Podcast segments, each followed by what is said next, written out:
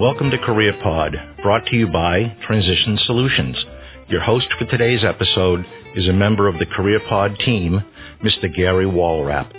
Today we are speaking with Mr. Eric Minkwitz, founder and chief sports performance trainer and author of Forever an Athlete program.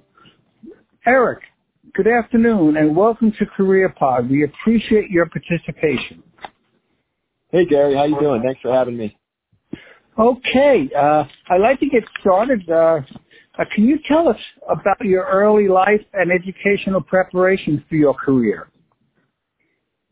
Yeah, so for for sports performance training, a uh, big part of my my life growing up was being active outdoors and being active in sports, especially football and skiing. And uh, you know, I was competitive at pretty high level with high school football, college football, and then I played professional football in Germany, as well as um, working for Skiing Magazine. Uh, did, did some stuff for them for for a few years, um, and just always loved um, the training aspects behind um, getting getting myself prepared for for sports that are pretty intense. You know, skiing, football, hiking. Um, and those are my main sports, but also basketball and surfing. And so Sure.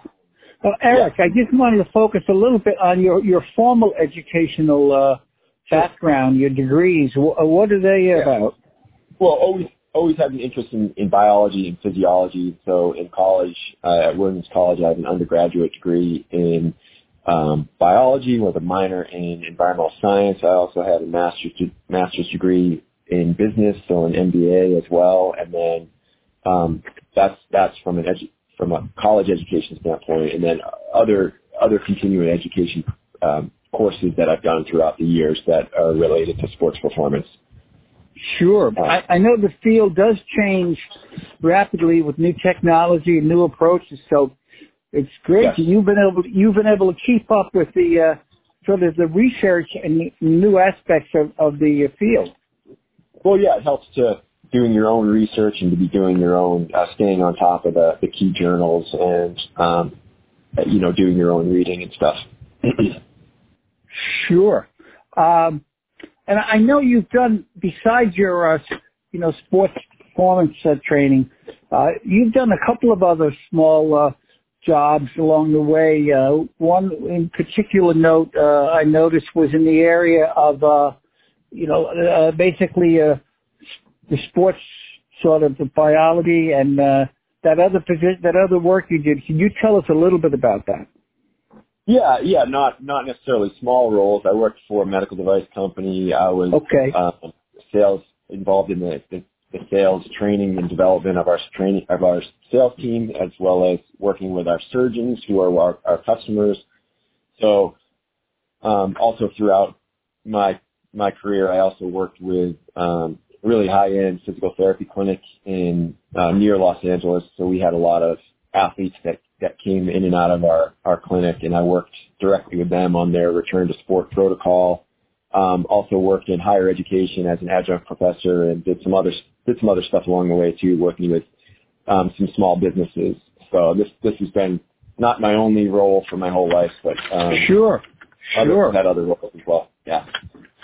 Okay. Um, getting back to your, you know, your core activities, uh, can you explain uh, your your basic tasks uh, and your responsibilities uh, of your business with the focus on the differences between being a personal trainer uh, uh, and really more developed skills that you have as, as a sports performance trainer? Could you reflect on that? Yeah, definitely. So, you know, working with a client, you with with with sports performance, you're you're ultimately trying to tr- trying to train your client to become better at their sport or many sports. And okay. they don't have to be they don't have to be professional athletes or collegiate athletes necessarily. They maybe just want to compete at a high level with uh, a triathlon or, or lacrosse tournament. But I, I generally have worked with college level athletes or semi pro athletes or, or pro athletes, um, even high school athletes. So um, my approach when I have a client is I go through a functional movement screen, which is from Gray Cook. He's the guy that developed that. I, I do a movement screen, which analyzes their movement. And then from there, we're going to build a program to, to develop the skills they need. So every athlete has, has a different skill set that they need to develop, you know. Um, Could you give us an example of that? Let's say Yeah. a football player. Uh, what what is their uh, most important skill set? Yeah, so football players, depending on their position, their, their positions are going to differ a little bit, but they need Sure. they need speed, power, agility, uh, um, raw, you know, raw strength, uh, speed, power, agility, strength, and explosiveness, and and that will differ than somebody like a soccer player who's going to need also uh, change of direction um, skills, but also um, you know they're high, they're they're better equipped at doing endurance um, Sure. as endurance athletes. So you're you're you're you're trying to develop the skill set that they need that's going to translate to their to their sports, and also with an emphasis on since I worked in a physical therapy clinic that my my additional skill set or, or knowledge base is on injury prevention. So how can you make people more durable? How can you make these athletes more durable throughout their their their career? And so a lot of that is developing developing uh, mobility and developing strength, for instance, like posterior chain strength, so they're not tearing hamstrings and um, and, and you know upper back um, strength, core strength, so they're not injuring their lower back.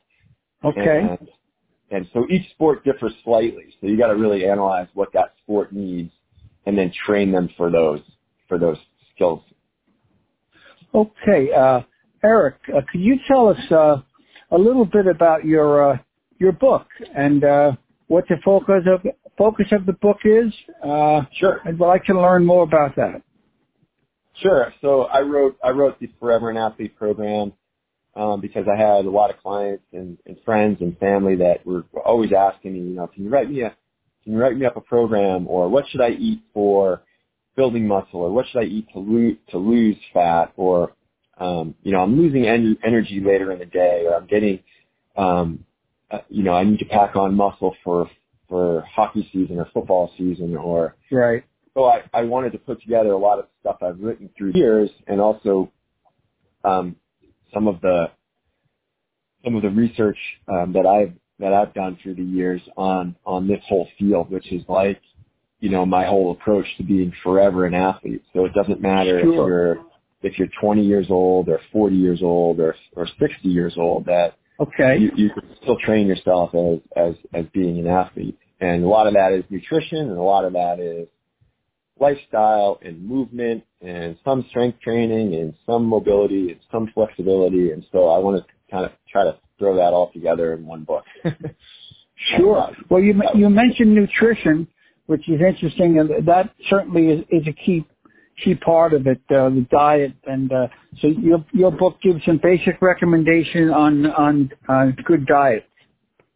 Yeah, definitely, definitely with reference to um, the, the sports, you know, as as as a sports nutritionist. I am not a sports nutritionist, but having researched a lot of sports nutrition books, Okay. um, there's there's a whole approach to nutrient timing um, in terms of you know breakfast and pre-workout meals and post-workout meals and how you want to time the nutrients um, for to, for for a maximum uh, benefit. For for again, every athlete is a little different. Some people have to gain muscle. Some people have, have to lose lose weight. Sure. Some some people need a lot more vitamins and um, minerals and electrolytes.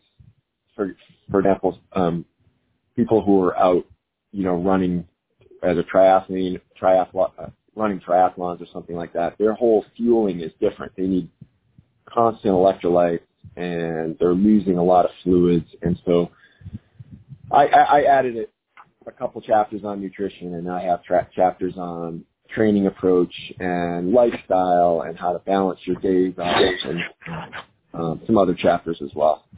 Great. I want to uh, uh, mention something to you that I always found interesting in in football. You know, you have the offensive linemen. Uh, these heaviest players on on the team. But I've also noticed uh, that many of them really, you know, have a lot of fat around around their midsection and stomach. And is that is that because they're out of shape, or is that by design? That's well, that's a great question. You got to break down what that team, um, you know, you got to break down what that team is according to their offensive approach. You know, if they're going Right. to be if they're going to be running a lot or if they're going to be, be having a high paced offense, then you want you want guys who are very mobile. If you're going to be throwing the ball, and and then your your your offensive linemen are going to be very good at quick feet and quick hands, but you want them to be as big as strong as possible. Okay, Um, got it.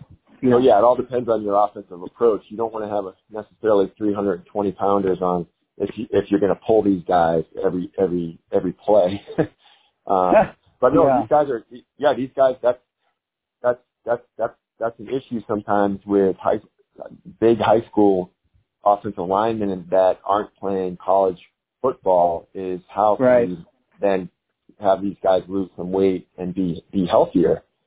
Um, Sure. You know, because if they're moving that much as a football player with you know 280, 300 pounds, um, when when that football when your when your lifestyle of football ends, what's happening to your your your you know you're not in the greatest position to be have a healthy life. sure. Um, yeah. Eric, uh, have along in in your career, have there been any interesting and or funny stories uh, you'd like to share with us? Yeah, that's a great question. The the interesting stories are just the people I've met and Sure.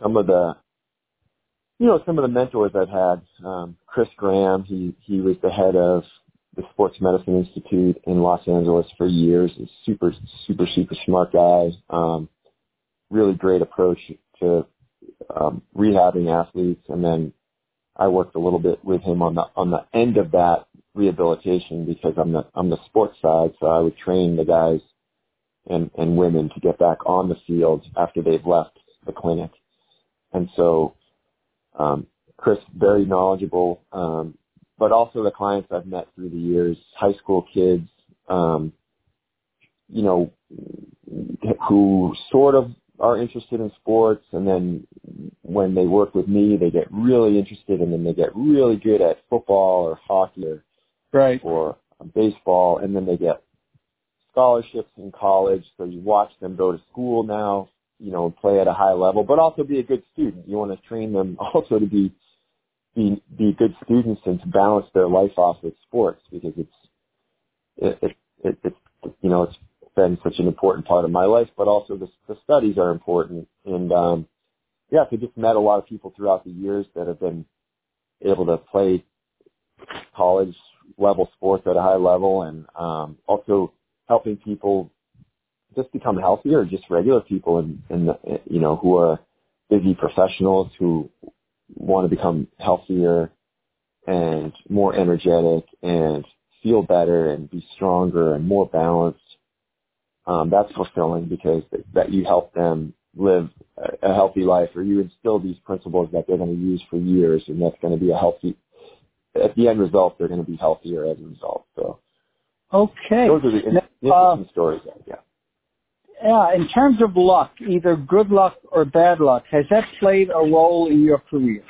Well, I don't, I don't think there was much good luck other than, um, I mean, I, I started, this was always my entrepreneurial endeavor. So I, and I started after 9-11 because I lost my job after 9-11. And so I was Okay. searching for work and I, I ended up moving to the West Coast and I was searching for work in my field, which was consulting and I worked for pharma, uh, pharmaceutical companies and I started training a couple people and then ended up working at a, a gym where I then transitioned to a real small little clinic, um, uh, physical therapy clinic, but also another small gym. And I realized that I could probably just try to get clients on my own and start working with people that were interested in um, becoming, you know, stronger and fitter and eating better and um, gaining some skill for their sports and um, kind of evolved into doing this as an entrepreneurial event. And then